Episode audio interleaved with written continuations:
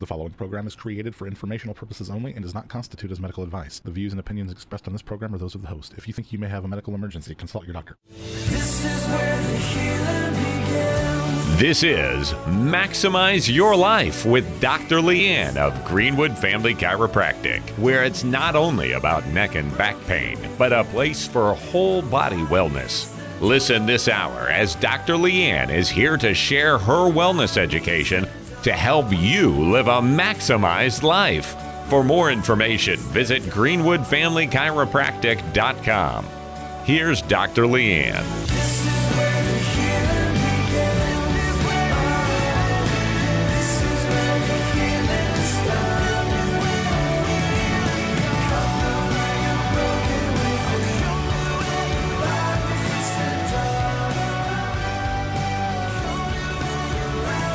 Good morning. Thanks for joining. You're listening to Maximize Your Life. I'm Dr. Leanne Schluter with Greenwood Family Chiropractic. 317 893 2853. 317 893 2853. Or you can always check us out online at greenwoodfamilychiropractic.com. That's greenwoodfamilychiropractic.com. Initial exam and consultation, just $25. Today, we're talking about the FDA, more specifically, black box warning medication. Now, here's your asterisks. I don't prescribe anything to you. I don't put you on them. I don't take you off of them. In our office at Greenwood Family Chiropractic, this is one where if you have any questions about prescribing medication, you need to talk to your prescribing physician. This is not one. This is sheerly informational right? Okay, caveat for that. But most people don't know that I'm going to talk about some common medication that are boxed or black box warnings, which means that they should only be prescribed in the utmost of emergencies because of their high likelihood of either neurological damage, most importantly, death. Death. So when we talk about common uh, antibiotics that are prescribed. We talk about very common um, thyroid medication that may be black box warning and you don't even know that you're on them.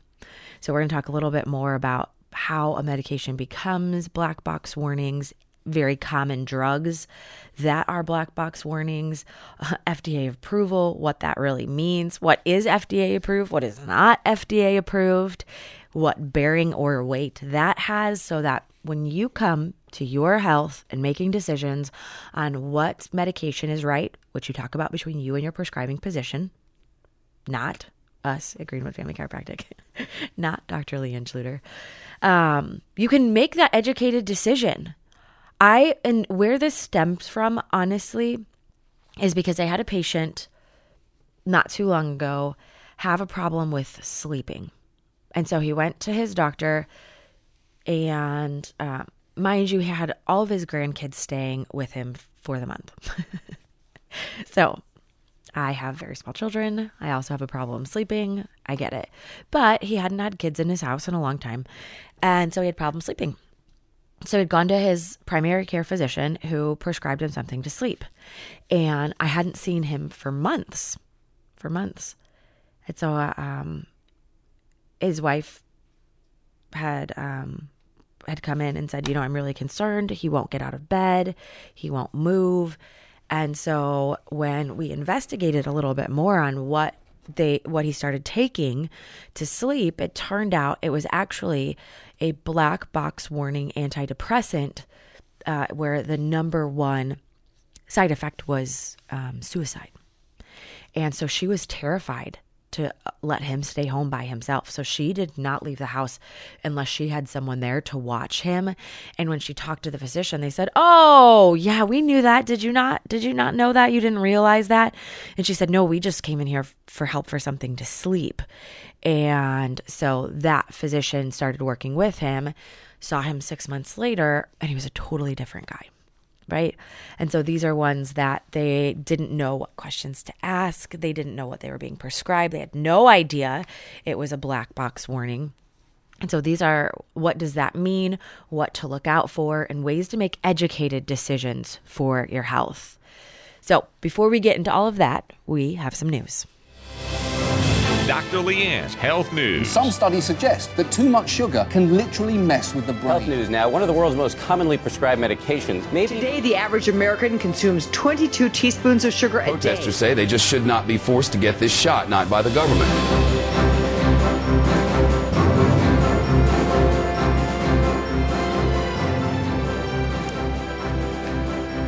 Today's article comes from the BBC News. COVID, what's the best way to top up your immunity? This is a recent um, article. COVID, what's the best way to top up your immunity? So, this article, there are marked difference in your immune system after a natural infection with coronavirus and after vaccination. This is interesting side note. I was chatting with family over uh, this past weekend, and we were talking about, and I, uh, my family member is a former nurse, nurse for you know the three decades, and she was talking about um, immunizations, right? Immunizations, yeah, you know, people who have been immunized, and um, you know, it's interesting because she is more open minded for health related issues, which is awesome. And so I, I said, stop. She said, what? And I said, well, it's not it's not really immunization, right? We the um over the course of time, society, I should say, society has coined vaccinations and immunizations and they've used them somewhat synonymously, right? Interchangeably, if you will. But just because you're vaccinated doesn't make you immune, right?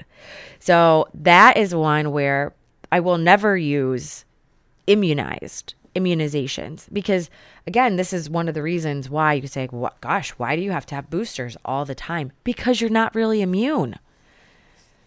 Anyways i digress. So there is a marked difference in your immune system after a natural infection with coronavirus and after vaccination which is better. So even asking the question uh, when catching covid for the first time could be deadly especially for elderly or people already in poor health.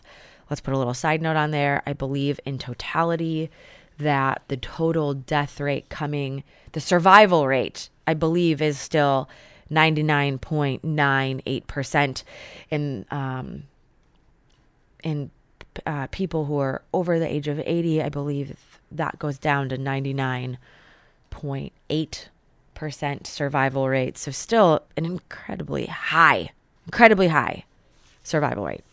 Um, now we're no longer s- starting with zero immunity, as overwhelming majority of the people have either have been vaccinated or have already caught the virus. It is now a serious question that has implications for whether children should ever be vaccinated and whether we should use virus or booster shots to top up immunity in adults. Both have issues. So they talked to Professor Eleanor Riley, who's an immunologist for the University of Edinburgh. We could be digging ourselves into a hole for a very long time where we think we can only keep COVID away by boostering every year. Now, this is a real immunologist, not your neighbor who became an online immunologist in the last 18 months. This is a real immunologist. So, Professor Adam Finn, a government vaccine advisor, said over vaccinating people when other parts of the world had none was a bit insane. And it's not just uh, inequitable, it's stupid. Y'all, this is coming from the BBC. Uh, so, the anatomy of immunity. We have to understand a little bit about the key building blocks of both our immune system and the virus it's attacking. The power couple of the immune system that clears the body of infection are antibodies and T cells, right? Everyone wants to talk about antibodies, no one wants to talk about T cells. Antibodies stick to the surface of a virus and mark it for destruction. T cells can spot which of our own cells have been hijacked by the virus and destroy them. For all of the trouble viruses cause, it is spectacularly simple. It has the famous spike protein, which is the key it uses to unlock the doorway in the body cells, and the other 28 protein that it needs, that it needs to hijack our cells and make thousands of copies for itself. Right? So there are four key areas to compare vaccine and natural infection with the virus. First, first of those four key is breath. How much of the virus the immune system learns to attack. Okay, how much of the virus the immune system learns to attack. So you get a broader immune response after being infected with the virus than the vaccine. Again, let me repeat. You get a broader immune response after being infected with the virus than the vaccine. Whether you've had Moderna or Pfizer, your body is learning to spot just one thing, just one thing, and that's the spike protein. This is the critical part of the virus that makes the antibodies. But there are 28 other proteins to target. Would you give a T cell response? Go at it, right? So you, if you gave your actual body an immune system. So that means if you've actually had a real infection, you may have better immunity to any other new variants that pop up, as you may have immunity to just that spike protein. Again, this is said from Professor Riley. Professor Riley, if you missed it, is an immunologist, true accredited immunologist from the University of Edinburgh. Number two is strength. How well does it stop the infection or prevent severe disease? Well, we know that there have been cases of people catching the virus twice, it's reinfection, and also people who have caught the virus after being vaccinated, known as breakthrough infection. Neither gives you complete protection versus infection, but the immunity that you get from either seems to protect you pretty well from serious illness, is what they say. Antibody levels are higher for people in long term when they've had severe bouts of COVID, right? Severe bouts of COVID. Um, for example, like you can kind of hear about side note to the article, right? People get chickenpox twice if they have a mild infection versus if they get a larger infection. Um, so the strength, obviously, they say the stronger your immune response has to be. There's a huge difference in antibodies versus people who are asymptomatic. Duration, how long does it protect? Well, how long does protection last? So, again, antibody levels have been shown to decline over time. Although this may not be as important per, for preventing severe disease, right? It's important. The immune system remembers viruses. So, those memory T cells, again, this is not the spike protein from the vaccine, those memory T cells linger in the body. B cells remain primed to produce new floods of antibodies on demand. This there is evidence of immune response more than 1 year after infection. Right? 1 year after infection. Um in terms of bil- durability, they're waiting to see again, side note, there was the flu of like the 1930s. I think it was like 1938. And they had actually looked at these elderly individuals decades, decades later. And they actually found that there's a body, there's still, still present antibodies in them. Right. So we, um, I saw a meme that was like, shout out to my immune system, who no one thinks works through this whole thing. Like, thanks for doing your job. Guys, we have an immune system for a reason. Now, location. Back to the article. Where in the body is the immunity? And this matters, right? So this is verb verbatim. This matters. There is a whole different suite of antibodies known as immunoglobulins, right? You guys ever heard of immunoglobulins? You have if you are educated in immunology.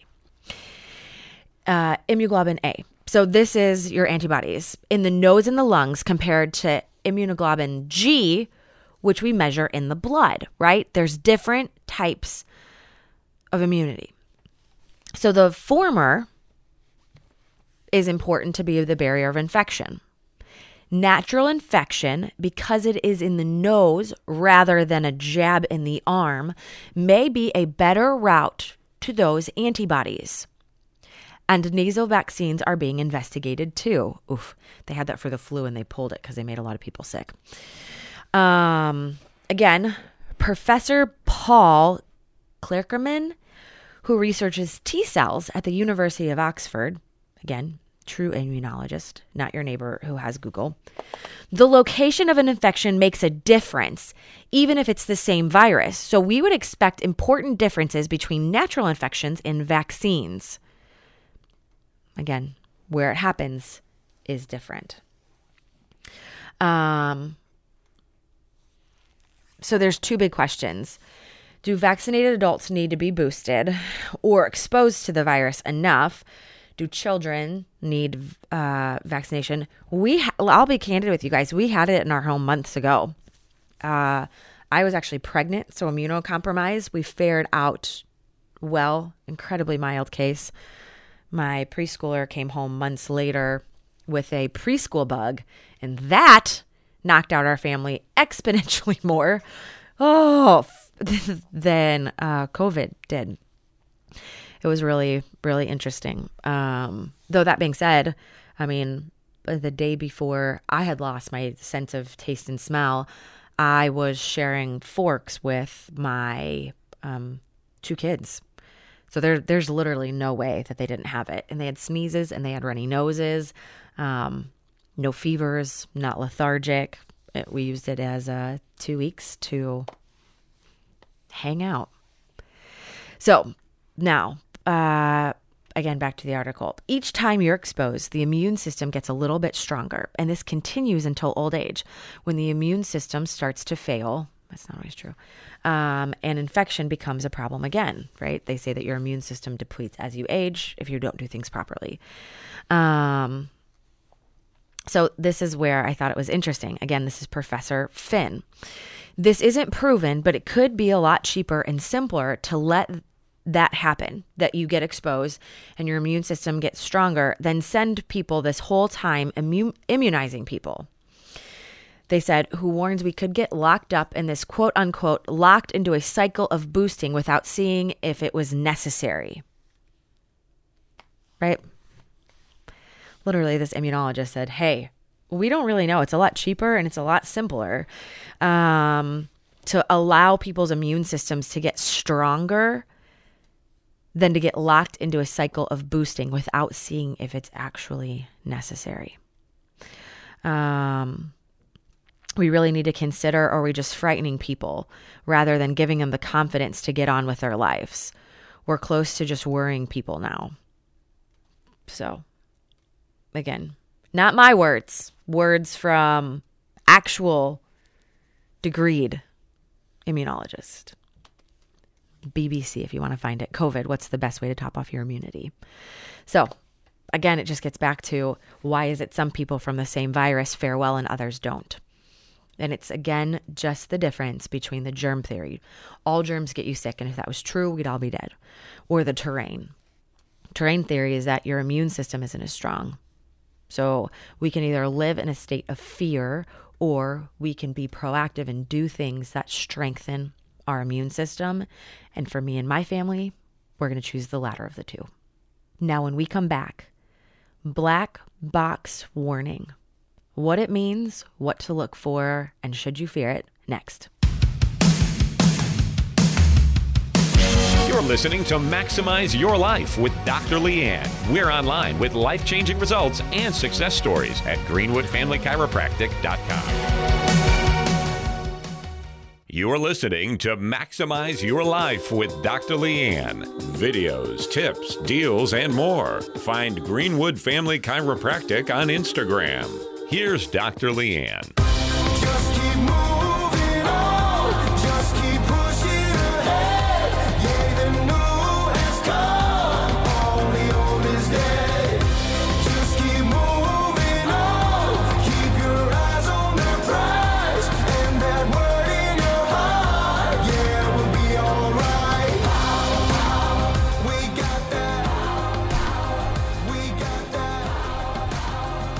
Just a friendly reminder that no one is more responsible for your health but you. Not your medical doctor, not your insurance company. You're listening to Maximize Your Life. I'm Dr. Leanne Schluter with Greenwood Family Chiropractic. 317 893 2853. 317 893 2853. Or you can always check us out online, greenwoodfamilychiropractic.com. That's greenwoodfamilychiropractic.com. Initial exam and consultation, just $25. Today, today, ooh, today, we're talking about FDA things that are FDA approved, things that aren't FDA approved, things that are FDA approved that have black box warning, which means that the likelihood of neurological permanent damage, neurological damage, or death are so big that they put a warning on the box that allows doctors and consumers to know uh, that this should be taken for as a last resort because of the immense risk that comes to your health. So, we're going to talk about a couple commonly known, commonly prescribed black box warning drugs. Um, now, know this again. This is always my heed this warning. I don't prescribe anything to you. We don't put you on anything in the office. We don't take you off anything in the office. Any sort of questions you should have, you should contact your primary care physician, your prescribing physician, right? Okay, awesome. Moving forward. Now, this is one where we say your health, your responsibility, your choice. Your health is your choice. And not a lot of people want to hear that, but your health is your choice. It's also your responsibility. And this is one where I just feel like we have to talk about this because the government says, I will tell you what's healthy. I, I, by approving things, right? It's like cigarettes and alcohol, totally things that get you healthy, right? But also, I was I was uh, I was looking at these different medication list today of all of these very commonly prescribed medication that have these box or black box warnings on them. And, you know, one of them is a commonly prescribed thyroid medication. I didn't realize this. And it talked about Medicare and how Medicare how you don't have to take these black box warning medication. There's natural natural quote unquote natural prescribed alternatives, but how Medicare won't cover any of them. And in my brain, I was like, well, of course, Medicare won't cover any of them. And then I, I thought, again, in my head, I have a lot of conversations with myself. it's fine. It's fine. Uh, but that I assume most people know that your health insurance isn't designed to get you well. It is designed to take care of you when you're sick. And this is one and it's an unfortunate one and this this verbiage goes for a lot of different insurance companies. Though that being said, Medicare across the board is a government run health insurance, right? And so this is a Medicare guideline. You can find this on cms.gov. This is uh, section 2251.3, section B. And so this talks about maintenance therapy. Right? So when you, you say, hey, I want to maintain my body, I want to keep it well. And Medicare says, well, we don't cover that. But we don't cover anything that's chronic. Most people uh, don't know about this. So this is verbatim from CMS, right? The Medicare guidelines, section 2251.3. So it talks about um, maintenance therapy. Chiropractic maintenance therapy is not medically reasonable or necessary and is not payable under Medicare program. Maintenance therapy includes services that seek to prevent disease, promote health, and prolong and enhance the quality of life, or the maintenance or prevention of deterioration of a chronic condition they deem that not medically necessary. So, what's not medically necessary? Well, anything that you come into our office at Greenwood Family Chiropractic, that you come in and your goal, if you have Medicare, is to prevent disease, promote health, prolong and enhance the quality of life, or maintain or prevent deterioration of a chronic condition. They say, you know what? You know, that's not medically necessary. Well, you paid in for all your life. Your insurance company says that's not medically necessary. You want a quality of life? No, no way, not on us. You got to pay that out of pocket. You want to promote health? No way, not on us. Right? We put all of this stock into like if if my insurance covers it, I'll come. But if my insurance doesn't cover it, you're like, cool. You know what they do? You know what they do pay for? Uh, or hip replacement. You know, it's not going to help promote health or quality of life. Back surgery. They'll pay for that though, right? Get out of here. Get, guys, health is your responsibility. It's your choice. it's wild. I thought to throw that in there. Now, let's let's talk. What is boxed warning? So this is boxed warning when you're looking. Uh, I'm currently on an FDA. This is guidance for industries, warning and precautions, contraindication, and boxed warning sections of labeling for human prescription drugs and biological products, content and format. I.e., this is uh, literally just from the FDA's website, fda.gov. Um, so it talks about box warning. So that's kind of where it's a bit interchangeable in terms of box warning, black box warning. Um, and so it's a box warning section 201 57C1. When to use a boxed warning. When to use a box warning. There is an adverse reaction so serious in proportion to the potential benefit from the drug, e.g., a fatal, life threatening, or a permanently disabling adverse reaction, that it is essential that it be considered in assessing the risk benefit of using the drug. um, risk evaluation and mitigation strategies. So basically, they're saying, uh, for example, right? For example, there is a group of medications, uh, antibiotics more specifically, that we'll go through in a couple minutes, that they say this is one where if you've exhausted everything, you have literally exhausted everything, and that infection still is proceeding and you say, you know what? At this point, I think like leprosy is one of the things that they're like, yep, this person has leprosy and you've tried everything else and that leprosy is, you use this. But we know that if you use this, this medication could kill you, but also so could the leprosy. So if you're going to die either way, we might as well give you this this antibiotic. Oh, but by the way, now what we're seeing more so is it's actually a primary prescribed for urinary tract infections. Well, I mean, while we're here, let's talk about what they are. So, this happened back in 2008 that the FDA has told manufacturers fluoroquinolones, they warned doctors. So, when you're looking at these, are more often you'll hear of the name brands Levaquin, Cipro, Avelox, Norquin, Floquin, so those are the more common ones. They are used so commonly for uncomplicated urinary tract infections, um, prostatitis. So f- here, here's where actually in practice it was probably about mm, eight years ago that I really started looking into this. Is that I had a patient who was uh, 16, 17 years old, young had a history of seizures when she was uh, four, five, six, right?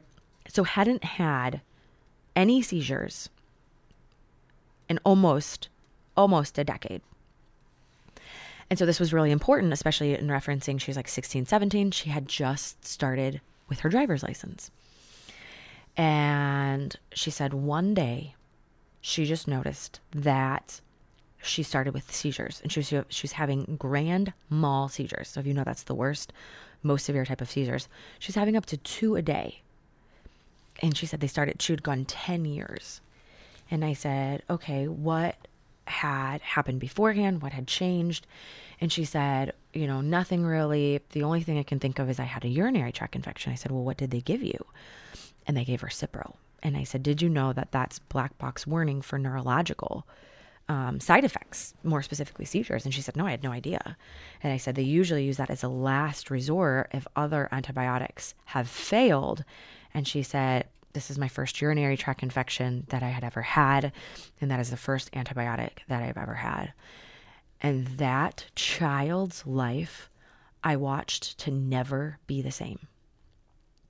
Never be the same and and the like why? Why would why would that be where you started? And i can't i can't answer that right? I don't prescribe medication to you. Reminder i don't put you on them. I don't take you off of them. If you have any questions ask your primary care physician. But why would that be the first? Like why would that be the first? And maybe they have a reason. Maybe they have a reason on why that would be the ultimate first step the first go to on that. They might. They may have a reason or they may not or that that's just what they've always done. Maybe they've been in practice for, you know, uh, however many years. And that's just what they've always done. They've just always prescribed Cipro for bacterial infection, and they didn't realize that that class of antibiotics, um, Avelox, Cipro, um, can lead to nervous system and neurotoxicity. In reports found over 300 300 different studies. This is one as well made me really uh, it brought me back one events of acute liver damage but two i had a colleague in chiropractic school in graduate school playing basketball running around dropped to the floor we're like what in the world just happened and he had a tendon rupture his Achilles tendon just like pop, ruptured out of nowhere. And it was immediately following when he was on um, Cipro for bronchitis. and so, again, that is one vastly increased risk of tendonitis and tendon rupture, right? You know whose life was never the same because he could not walk and they had to go through, I think he had to go through surgery. I don't remember back. That was like a lot of years, a lot of years ago. So, some other black boxed warnings that you may have heard from. Adderall. Adderall is a stimulant, it's an amphetamine drug used to treat ADHD. It is used uh, oftentimes, it's used recreationally a lot, um, but it's also used in children. It's an amphetamine, right? FDA announced that they have over received over 51 reports of sudden death in children and adults who took Adderall. Well, yeah. um it's it's a derivative from like street drugs that you would use. Increased risk of sudden death and cardiovascular events. Um another black box warning is Xanax for anxiety. Xanax is a benzodiazepine drug so it is used for different anxiety conditions. Prescription rate has risen over the last two decades 67%. The number of Xanax related deaths per year has multiplied sixfold. Sixfold. Um, and so basically, uh, it's a nervous system depressant and so they found that Xanax, along with painkillers or cough medicines, causes extreme sleepiness, slowed breathing, coma, and death. Also, it's highly addictive. Um, 2015 alone, there were 9,000 deaths. So, again, when we take these medication, right? Any any decision that you make in life has a risk benefit ratio, right? you drive to see your dentist. there is a risk. I don't, I laugh because I don't necessarily have the best analogies all the time, but they work. Uh, right? You drive to see your dentist, and uh, the the benefit is that you get cavities taken care of. You could have a bacterial infection in your gums, which could lead to pericarditis, and you could die. Um, but there's a risk driving to your dentist. So the benefit is that you have good oral health. The risk is that you have to drive to get there. Like you could get into a car accident on your way there. Um, Or you could stay safe and stay home and not drive on the road, but then there's a risk of not going to the dentist and what that oral health looks like, an infection that could turn to systemic, right? All of these things, there's a risk benefit ratio for anything. But the problem is, is that what I see more so with medication is that we haven't been informed. We haven't been informed or we're unknowledgeable about the risk that comes with that medication until it's too late. Now, there's another popular thyroid drug that could be on that black box list. Tell you what it is next. You're listening to Maximize Your Life with Dr. Leanne. We're online with life changing results and success stories at greenwoodfamilychiropractic.com. You're listening to Maximize Your Life with Dr. Leanne. Hear full shows on the podcast link at freedom95.us. Here's Dr. Leanne.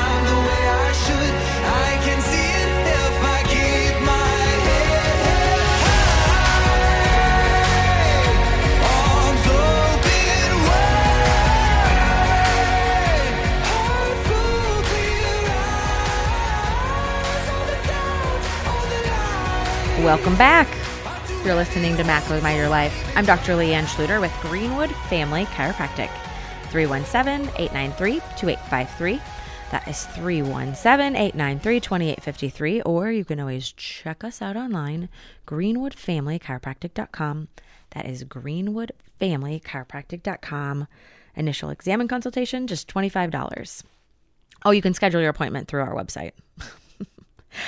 Today, uh, if the FDA approves it, does it make it safe? That's that's the uh, that's what we're playing today. So uh, let's go through this. What are some things that are not approved by the FDA? Things not approved by the FDA. Your tattoo ink, uh, any and basically all cosmetics, raw milk, elderberry syrup, melatonin, most vitamins, shampoo and conditioner, hair dye, CBD oil, Hyland baby products, amber teething necklaces, um, things that are approved by the FDA, right? Because all things approved by the FDA make us healthy and strong. We should put more of them in. We should trust that this is approved for our best interest and will not be harmful. Things that are approved by the FDA Twinkies, Cheetos, artificial food coloring, partially hydrogenated oils, antibiotics and animal feeds, uh, cigarettes, alcohol, vapes and e cigs, Red Bull, all approved by the FDA. So I put a lot of stock in the FDA. Also, everything that they approve is safe, right?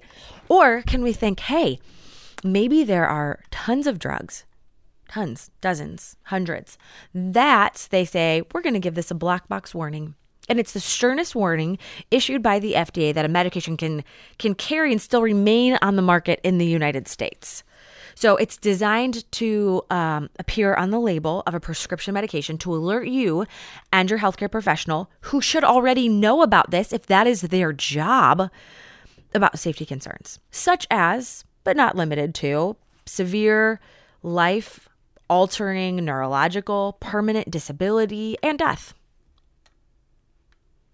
So, my question always, too, is that were those risks of fatal, life threatening, or permanently disabling adverse reactions talked to you about it before recommended? If it's not, you should be you should be wondering why, right? Blows my mind. Um Vioxx, if you guys remember Vioxx, it was a non-steroidal non-steroidal anti-inflammatory. Uh, I think it killed 70,000 people before they took it off the market. What about Celebrex? It's also, oh, I've got aches and pains. No big deal. Take some Celebrex. It's non-steroidal anti-inflammatory. That, by the way, is black boxed warned from potentially fatal cardiovascular thrombotic events, heart attacks, heart failure, stroke. Were was that that talked to you before they told you to start taking it? Oh, and by the way, interestingly enough, um, they have gone through research that says that Celebrex actually increases your risk of joint replacement, inhibits the cells that form cartilage, it inhibits collagen synthesis, it inhibits substance that act as lubricants and shock absorbers in your joint, and oh, that osteoarthritis that you've got in your spine, your hips, and your knees, it actually accelerates the progression of that. Did your pr- practitioner, your prescribing physician, tell you about that before you got on it? Or did they say, oh, goodness, those aches and pains, no big deal, just take some Celebrex. It's approved by the FDA. It must be good for you. Get out of here. Another one, too, when you look at um, black box warning, Synthroid, levothyroxine for hypothyroidism, number one name drug in terms of prescription written by physicians, over 23 million scripts a month for Hashimoto's. Um, you know, when thyroid cancer decreases, you know, and a lot of the times you're like, I don't have a thyroid. What do I do? Desiccated thyroid um, is better tolerated, can be prescribed. So you're looking at um, NP thyroid, Armour. Um, that's that's what got me on my wormhole. Uh, if you didn't hear it about Medicare and how Medicare doesn't pay for any of that, they don't, they don't pay for anything that's natural, right? Uh, we all know more of like the Vicodin pain relievers because they're highly addictive. Opioids have killed um, thousands of people. Uh, Zoloft for depression, right? Uh, black box warning for that is that it increases risk of suicide in children, adolescent, and young adults. Um, high risk of major depressive and other psychiatric disorders, mania, hallucinations, resulted in a number, a number of birth defects lawsuits. They are like, you 100% can't take pregnant. I had a friend in uh, high school who started on it and unfortunately took his life uh, weeks later. Zoloft is what he was on. And I wonder if they would have told his mom, "Hey, this is this might be." They could have weighed the risk and the benefit to it. But the mom had no idea. Right? And so is there is there a time and place for medicine? Don't call me anti-medicine. I'm not anti-medicine. I 100% believe that there is a time and a place for medicine. Right? But you look at a 16 year old who could never drive by herself now because of her grand mal seizures um, from an antibiotic that they gave her from her first urinary tract infection. It just makes me, it makes me think, right? Those are the things that make you go, hmm, hmm. But it's FDA approved, so it's safe, right? So we, we put a lot of stock into. It's FDA approved, so it's safe. No one ever talks about the black box warnings. Or what about the things that don't even have black box warnings? What are the ones that they say, hey, uh, no big deal. We're kind of finding these things. You might just want to do a voluntary recall, like Chantix, right? Chantix is known for um, smoking cessation, stopping smoking. And listen, you guys may or may not believe this, um, but there was a time in my life that I smoked some cigarettes. It was college, right? Uh, I just made some poor decisions. Cheesy gordita crunches, cigarettes, a lot of a lot of college decisions made in college. and so um, you know, there's other alternatives. And some people say, I can't, I can't. Right? It's full of addictive substances. You know what else they just found out recently?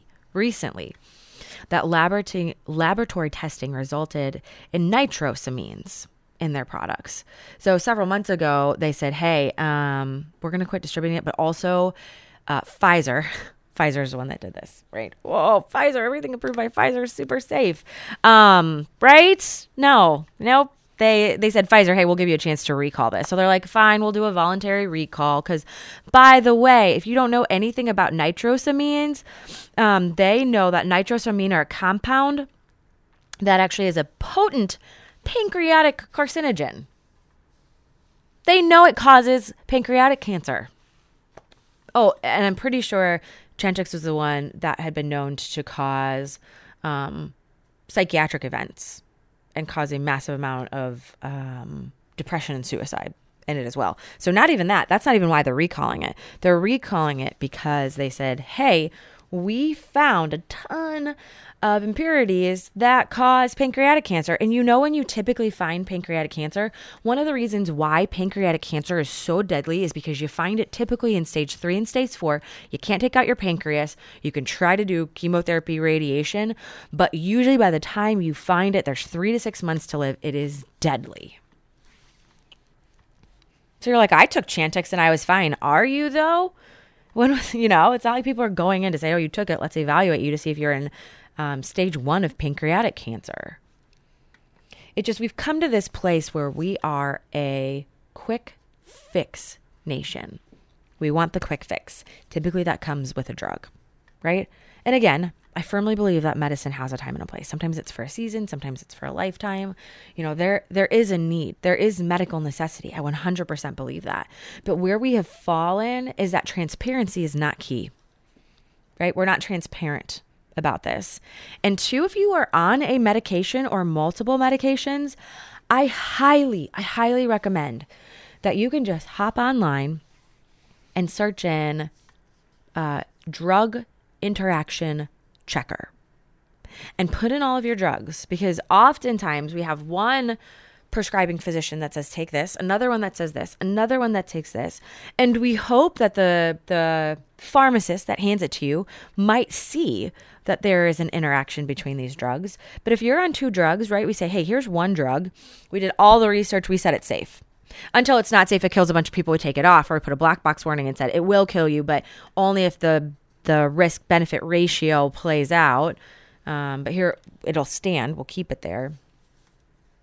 Um, but if you're like, okay, so I'm on two medications, or I'm on three medications, or I'm on four medications, were any three, two, three, or four of them studied together in terms of safety? Or we just hoping someone catches it? Or is this right? Um, back in the day, there was a an article you can search for it. It was the New York Times. It was called "The Prescribing Cascade." and we're on this medication and you might be on that medication for 10 years and all of a sudden you have a symptom and we say you've been on that medication for 10 years that could never be from that medication from 10 years or you would have saw it in the first year or 2 years or 3 months or 6 months so we don't know if this is actually a symptom from the medication you've been on for 3 months 6 months a year 5 years 10 years or if this is actually a new symptom. But we treat all new symptoms as a new condition. So we give it another medication. And then we say hey now that you're on this these two medications for 3 years is this new symptom a new symptom a new presentation? Or is this a symptom that's related to the medication you've been taking for 3 years? Right? And that's again not something that you ask me. That is something that you ask your prescribing physician these are questions. We give it to you and, and, we think, right? I truly believe that doctors have the best intent. Though, that being said, if you haven't had a conversation about interactions, how long are you going to be on these medications, right? Is it black box warning? This is all one. It's your body, it's your health, it's your choice. So, when it comes back down to it, if there is an interaction, if there is something that is adverse, guess you know, no doctor, no hospital, no drug company wants to take responsibility for that. You have to speak up, you have to use your voice, and you have to be knowledgeable about the questions to ask. Now, always as a friendly caveat, I don't prescribe medication, don't put you on them, don't take you off of them.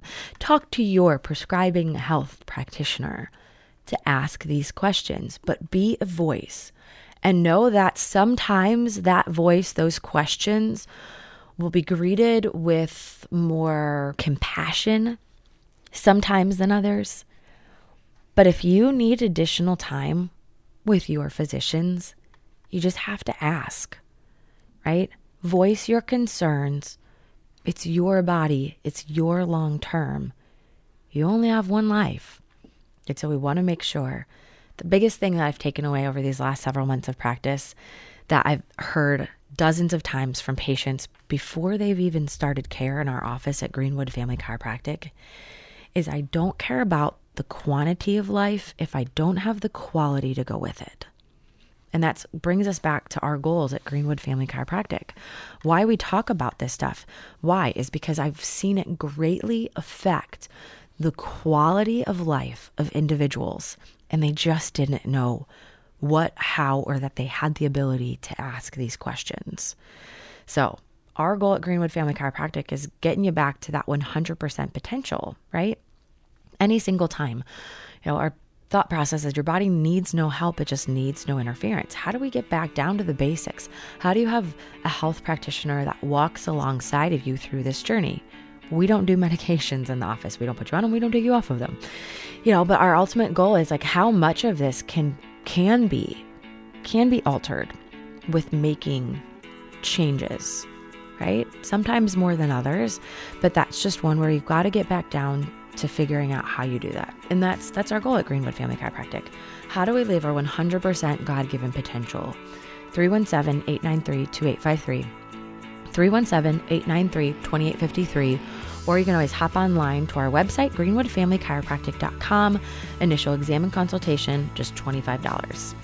Thanks for tuning in. Look forward to next week, but always remember that your power is on.